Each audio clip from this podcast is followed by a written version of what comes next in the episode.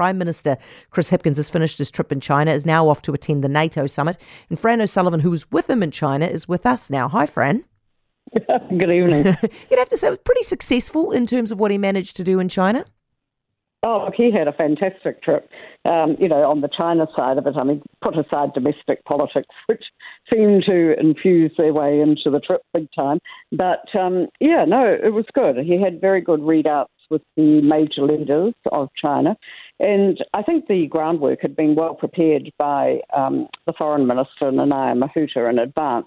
I mean, these things are pretty choreographed, but even to that to that uh, side of it, um, he still got more time uh, with each of the major leaders and had, um, you know, previously been uh, put in the diary. So it went well. Uh, the body language was warm. The conversation was constructive, and I think there were constructive outcomes. And uh, apart from, you know, the, the general Chinese propaganda to um, try and paint him as taking a different tack, for instance, than Australia and other regional uh, members of um, our, our network, if you like, yeah. of the democracies. So, um, yeah, all in all, good a range of um, deals and, um, you know, cooperation agreements stitched up uh, from the point of view of the business community. But what's often overlooked, I mean, this was the first prime ministerial or major leader uh, led trade mission into China since COVID. So, you know, that's that's a big um, honour for New Zealand to to get that berth. Uh, the um, you know the dynamics were good. There was a lot of um, catching up uh, between companies and their customers, and the customers were pretty pretty hyped by um, you know seeing the Kapahaka group and seeing the prime minister and getting the usual selfies, which happens in these situations. But by and large, I think it met a lot of objectives, uh, tourism and education in particular uh, two areas which do need a lift, I think did get that. Yeah. And um, he should be pretty pleased with himself. Yeah, good stuff. So, what are we expecting from NATO? and why is he even there?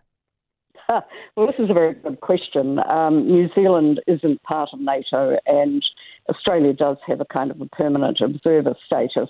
Uh, we got uh, roped in last year, uh, part of the spread, I guess, of NATO and the Indo Pacific. Um, grouping, but also uh, we have contributed to Ukraine, and that is a big major um, issue for NATO. Uh, interestingly, um, Mr. Hipkins should finally get his opportunity to meet Joe Biden, who is going to NATO as well. And you'll recall the hoopla about when they were going to meet at PNG with the meeting of the South Pacific leaders, uh, and Biden didn't come. He went. He went home but uh, this time, in fact, he is, is going to NATO, or at least um, as much as the last couple of days' news.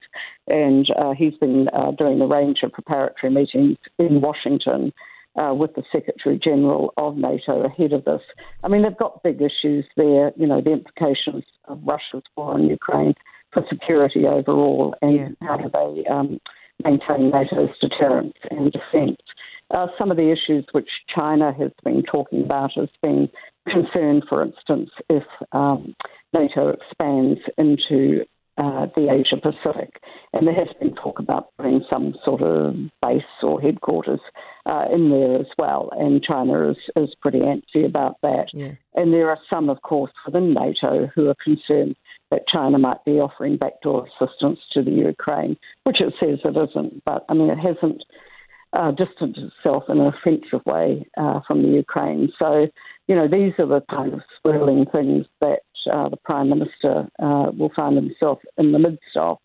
But he also uh, probably has quite good news on the way back, uh, you know, with um, Europe as well, because the Europe FTA is pretty much yeah. there ready to be signed, and there's a whole pile of exporters heading up that way now in the next few days. Uh, I can't remember whether he's going on the way or on the way back, but anyway, he is going to call into Brussels, and so you know it should be a good good week. Um, you know, be a little bit tricky for him to finesse his way through NATO because he has had a bit of crap from, I guess, uh, some of the commentators.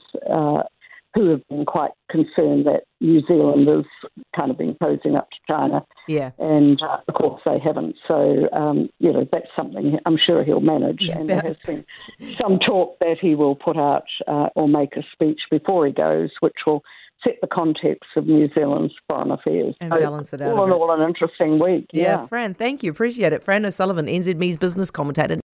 For more from Heather du Plessis-Allen Drive, listen live to News Talk ZB from 4 p.m. weekdays or follow the podcast on iHeartRadio.